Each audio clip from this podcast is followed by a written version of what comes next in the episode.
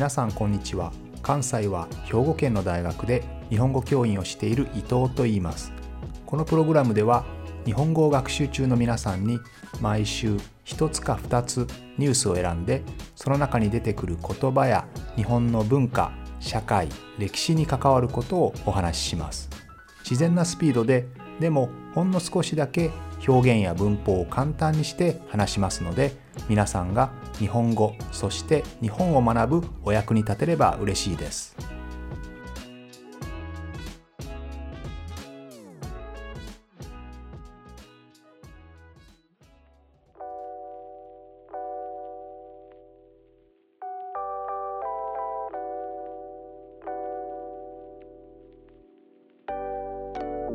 5月1日は労働者の団結と力を表すメーデーですね。メーデーというのは5月、メイとデイ、日というね、メイデイで、日本語ではカタカナ語発音でメーデーと言いますけれども、労働者の日ということですね。今日はちょっとこのメーデーについてお話をしてみたいと思います。メーデーの起源はアメリカにあります。1880年代にアメリカで8時間労働を訴える動きがあったんですよね。1886年の5月1日ですね。この日に8時間の労働、8時間の休息、休みですね。そして8時間の教育というのをスローガンに掲げて、その8時間労働制を求めてですね、人々がストライキであったりデモを行ったんですよね。で、このデモ、ストライキは大きな効果を上げたんですけど、一方で警察隊とねぶつかって、死傷者も出たりして大きな問題にもなりました。さらにこの後ですね、1889年ですね、フランス革命の100周年の記念日にですね、パリで第2インターナショナル創立大会というのが行われたんですけど、この時にもですね、先ほどのアメリカの事件ですね、労働者が立ち上がって8時間労働を訴えて、その結果警察隊とぶつかって、死傷者が出たという事件をですね、思い出して、同じくスローガンを掲げて、今度は第一の8時間は仕事のために、次の8時間は休みのために、休息のために、ここまで同じですね。そして残りの8時間は自分たちの好きなことのためにというスローガンを掲げて、運動を行ったわけですね。こうした運動は世界中に広がって、で労働者のための運動なんですけど、その当時ですね、戦争反対とか平和が大事とかね、そういう運動とも混ざってですね、今日に至っているということになります。日本では1905年に一番最初のメーデーが行われたと言われていますが、その後ですね、1920年からずっと35年までですね、16回ずっと毎年毎年こういうメーデーが行われてですね、労働者の権利を守るための運動が行われてきたわけです。ただですね、皆さんも想像できると思いますが、こういう運動はいつも政治とぶつかるんですよね。政府とぶつかるわけです。で、特に戦争中はですね、こういった運動、労働者の運動は禁止されたりもするわけですね。ですので、1935年までですね、16回開催されたんですけれども、世界大戦中はですね、中止をされてしまいました。で、日本が第二次世界大戦に負けた後、46年からまた復活をしてですね、さらに規模が大きくなって今に至っているという形ですね。で、先ほども言いましたけれども、労働組合ですね、労働者が集まって一人でね、会社に権利を、例えば8時間労働にしてください、休憩もっとください、休みをもっとくださいというふうに言ってもですね、一人で言うとクビになって終わりですから、当然団体を作ってみんなで会社に訴えるわけですね。それも一つの会社だけじゃなくて、たくさんの会社に入っている人がみんな一緒にですね、反対運動を起こす。労働時間が長すぎるぞとかね、休みが少ないぞという形でみんなが運動するわけですね。これが労働組合、組合でやることの意義ですけど、みんなでやれば全員をクビにできませんからね。そういう形で労働運動を起こすわけなんですが、さっきも少し言いましたけど、労働の権利を守るということと、例えば戦争反対とかね、他の思想とも結びつくわけです。で、そうなるとどうしても労働組合にもですね、政治の色が出ます、ね、そうするとね、様々な団体ができるんですね、日本でいうと、例えばですけど、社会主義的な要素のある労働組合とそうではないものとかね、様々な団体ができて、特に、4団体ぐらい大きくなったんですね。大きな4団体ができたわけです。で、それをですね、やっぱりバラバラになってしまうと、一つ一つが弱まってしまいますから、一つにしようということで、大きな団体ですね。今は、連合と呼ばれますけどね、日本労働組合、総連合会というのがあります。これが一番大きな、日本で一番大きな労働組合ですね。ただもちろん、その一番大きな連合に、少し反対の団体もあるわけで、ちょっとそことは意見が違うなという形の労働組合もあって、他にも2つぐらいね、労働組合があります。共産党系の労働組合と、それから社民党系の労働組合ですね。そんな風にですね、労働運動というのはどうしても自分たちの権利をね、訴える運動ですから、当然それは政治的な動きにもなるわけですね。で、政治的な動きになるということは、政治的な色、ね、それぞれの政党が掲げる政策と合うか合わないかっていうのがありますので、私のところの労働運動はこういう政治の政党と合う、私のところはあそことは合わないっていうのがやっぱりできてきてですね、やはり政治の色と労働運動というのはね、どうしても切っても切れない存在になっていくわけです。ですので、何党系の労働組合、何党を支持とする労働組合というふうにね、分かれるわけですね。こういうのを支持母体というふうに言いますね。ただいずれにしてもですね、戦後の日本というのは高度経済成長でしたから、どんどん経済が良くなって、人々の権利もどんどん良くなっていく、拡大していくわけですよね。そのような中で、少し色は違うけれども、みんな基本的には会社に勤めて、ね、正社員で勤めて、その中で労働運動をするということには違いはなかったわけです。ただ最近はですね、皆さんもご存知のように、やはり非正規の労働者というのがたくさん増えています。ですので、この非正規の人たちの権利を守ろうということでですね、非正規労働者のためのメーデー、生存のためのメーデーと呼ばれますけどね、こういった労働組合ですね、会社に所属していない人々の労働運動も最近は起こってきているということで、昔と少しずつね、労働運動のあり方も変わってきているわけですね。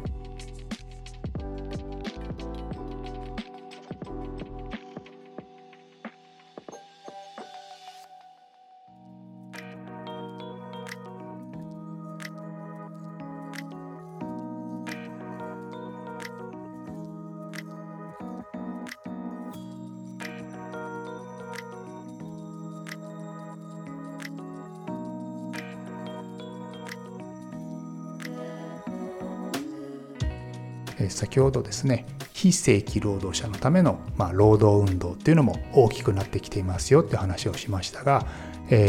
このコロナ禍においてですね、非正規労働者っていうのはどんどん増えてますよね。で、最近はニュースで皆さんも耳にすることがあるかもしれませんが、アルバイトとかフリーターっていう言葉は昔からありましたけど、最近はギグワーカーっていう言葉も出てきましたよね。ギグワーカーっていうのはですね、インターネット上のプラットフォーム、アプリを使ってね、で、1回1回の仕事を請け負う労働者のことを、ギグワーカー、そういう仕事のことをギグワークというふうに言うんですが、例えばですけど、Uber ですね、Uber Eats ってありますよね。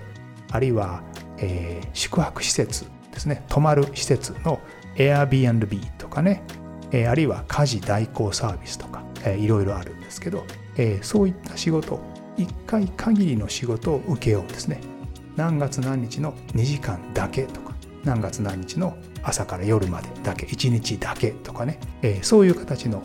仕事のことをギグワークというふうに呼びます。アルバイトとかパートとかとは違うんですね。アルバイトっていうのは同じように、何時間だけって働くんですけど、例えば毎週金曜日に例えばコンビニで働くとか、毎週末は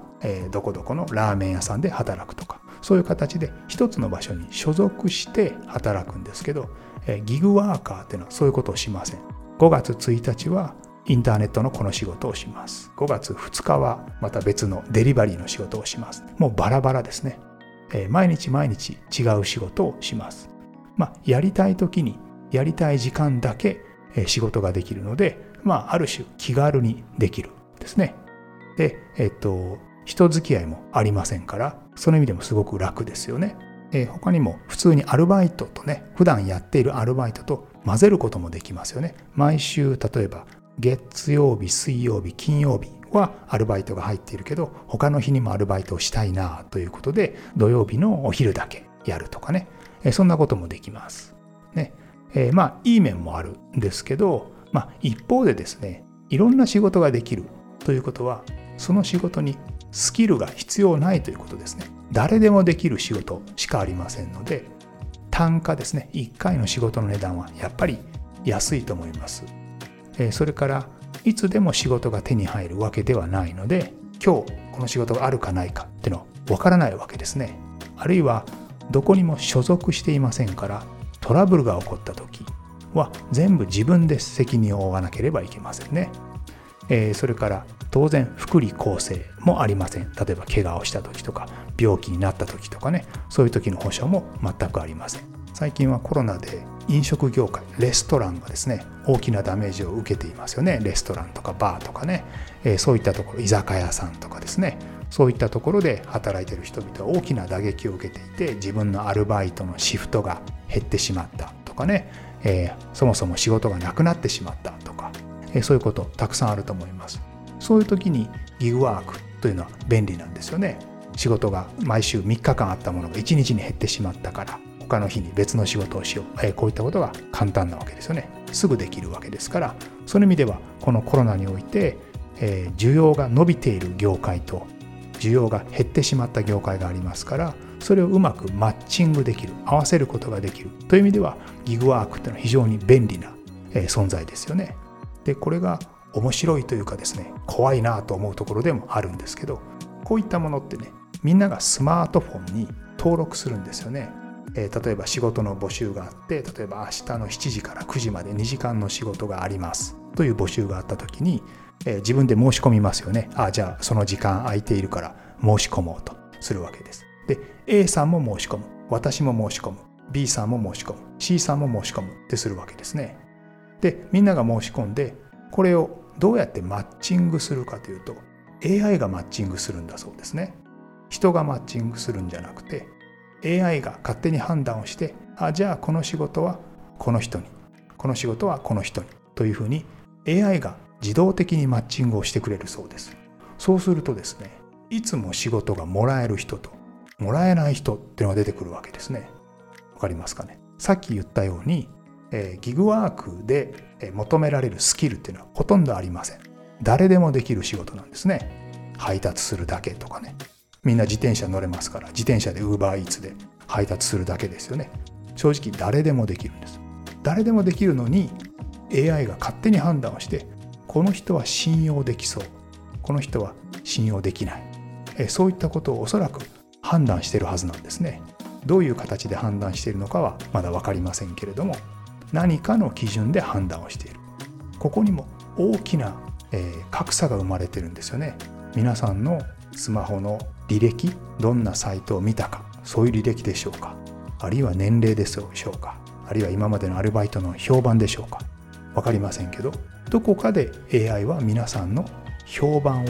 感知して、それをデータに取り込んで、マッチングを行っているわけですね。このあたりが非常に怖いですよね。知らない間に人間が格付けをされているということになります。機械が、あるいは AI がランダムに何かを決めるから公平だっていうのは大きな間違いですね。これは我々は知っておくべきことだと思います。いろんな有名な研究がありますけど、例えば顔のアイデンティフィケーション、顔を特定するやつありますよね。例えば Facebook とか Instagram とか、そういったものを見てると、その写真を見て、この人が友達の誰かかもしれないという、そういうお知らせというかですね、が来ますよね。これって顔の写真から AI が判断をして、この人の顔は多分 A さんだろう、この人の顔は B さんだろうというふうに顔を認識しているわけですけど、この認識ですね、顔の認識の正確さは、例えばアメリカで白人と黒人を比べると白人の方が圧倒的に高いそうですね。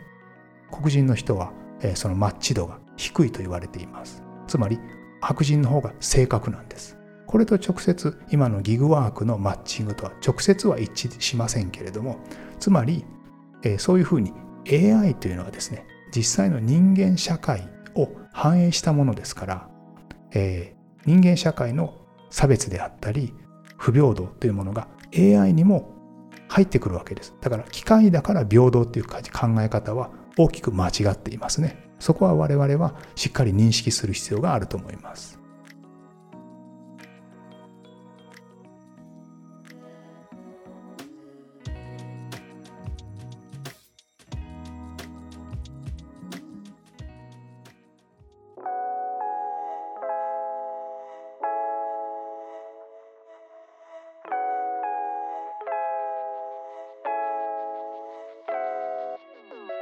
さて今日はですね、労働者の日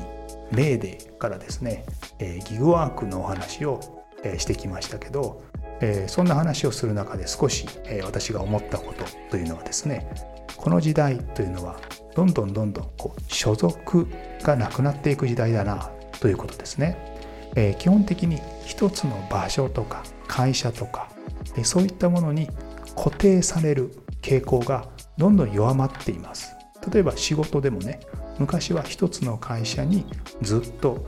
固定して、ね、所属しているわけですけど、最近はどんどん副業 OK になりましたよね。 A 社に勤めているけど週末は別の仕事をする、ね、これって所属が薄れているわけですよね。さっきのアルバイトよりもギグワークの方が所属が薄れています。アルバイトというのは私は毎日あの居酒屋で働いていますということですけど、つまり所属があるんですよね。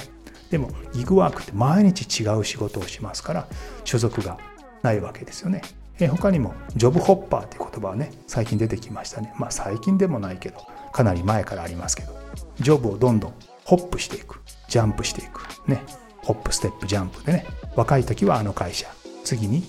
B の会社、次に C の会社というふうにどんどんジョブをホップしていくですね。あるいは家でもそうです。昔は結婚というとね、家と家の結婚でしたね。家族親戚同士の結婚でしたけど、だんだん個人の結婚になりますね。これってつまり個人が家からだんだん独立していくということです。で、夫婦も別姓ですね。夫婦別姓ということはそれも家からどんどん独立していくということですよね。で、車も所有しなくなりましたね。私の車はトヨタの何々という車ではなくて、毎日違う車に乗る、サブスクリプション、あるいはカーシェアですね、車をシェアしてみんなで乗るとかね、そういう感じで、他にも、家ですね。家もだんだんどこどこに住んでいるという形ではなくて、家をこうレンタルする、あるいはサブスクリプションをしてですね、3拠点生活ですね。週末は大阪で、でも仕事をする平日は東京で、でも、休憩の時、夏休みとかは軽井沢とかね、そんな形でいろんな拠点を持って生活する人も増えてきました。持ち家、家を買う人ね、買う人も減ってるそうです。特に30代40代50代というですね、まあ、一番家を買いそうな世代はですね、持ち家ではなくてレントする、つまり借りる風にどんどん変化しているそうですね。つまりみんなが一つの家に住み続ける、所属しなくなってきたということになります。ちょっと話は飛ぶかもしれませんが、離婚も当たり前という雰囲気になってきましたね。これもつまり所属、家族という所属からどんどん離れやすくなっていくということですよね。あるいは皆さん、聞いている人は大学生も多いかもしれませんが、大学もね、2年は自分の国で勉強して、あとの2年は編入して別の大学で勉強する、ね、もっとすごいのはヨーロッパのエラスムス計画ですよね。エラスムス計画というのは、2カ国以上の大学で学んでそれぞれの大学院からマスターをもらったりですね、あるいは最近話題になっているのはミネルバ大学でしょうか。ミネルバ大学というのはですね、特定のキャンパスがないんですよね。みんなオンラインで授業を受けて、でサンフランシスコとかロンドンとかブエノスアイレスとかいろんな都市をですね移動しながら学ぶんですよね。そうすると大学自体にどこで学んだなとか、僕は誰々先生のゼミだったなみたいな、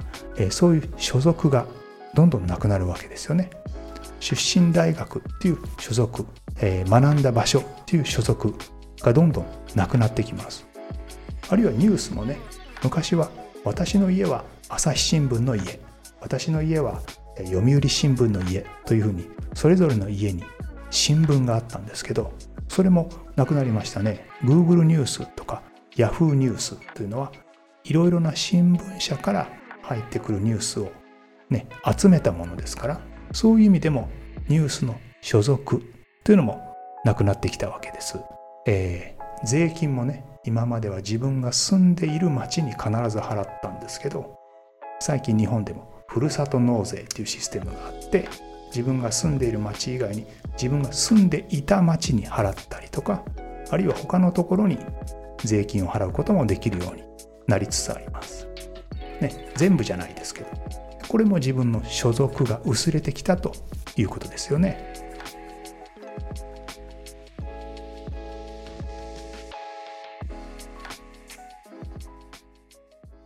このプログラムでは日本語を学習中の皆さんに毎週ニュースを選んで、その中に出てくる言葉や日本の文化、社会、歴史に関わることをお話しします。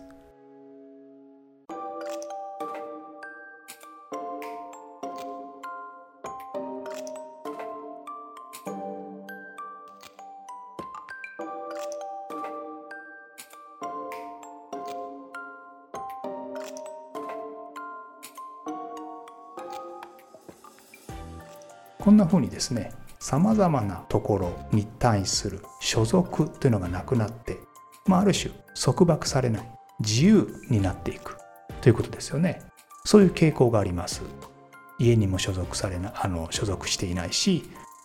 大学にも所属していないし、地元にも所属していない、家族にも所属していない、こういう独立した存在ですね。束縛されない自由である。いいように思えますけど、一方でやっぱりよりどころがない、頼るところがないという、帰る場所がないという時代にどんどんなりつつあるという意味ですね。で、そういう世の中になると、ますます個人の責任とかね、能力っていうのが大事になっていきます。で、なぜこうなっているかと言いますと、これはね、いい意味での世界の均質化っていうのがあると思いますね。均質化っていうのは同じになっていくという意味です。これ結構悪い意味で語られることがあります。例えば、世界中どこでコーヒーを飲んでもみんなスターバックスの味、ね、それぞれの土地の味じゃなくてスターバックスの味っていうちょっとネガティブな意味で取られると思うんですが、一方でどこにいてもスターバックスのクオリティのコーヒーが飲めるという意味ですよね。そういう面もありますよね。その意味ではどこにいてもクオリティが保たれてる、ね、つまりですね、所属がなくなって、どこにいても、どんな会社で働いていても、いくつの会社で働いていても、何歳であっても、所属がなくても安全に楽しく暮らせるっていういい意味での均質化っていうのがすごく大事なわけですね。で、これが少しずつ進んでいけば、いい形で進んでいけば、さっきのギグワークとかも不安定な仕事という意味ではなくて、積極的にポジティブに選ぶ手段になっていくと思うんですよね。そういう世の中になればいいと思いますけど、少し先でしょうね。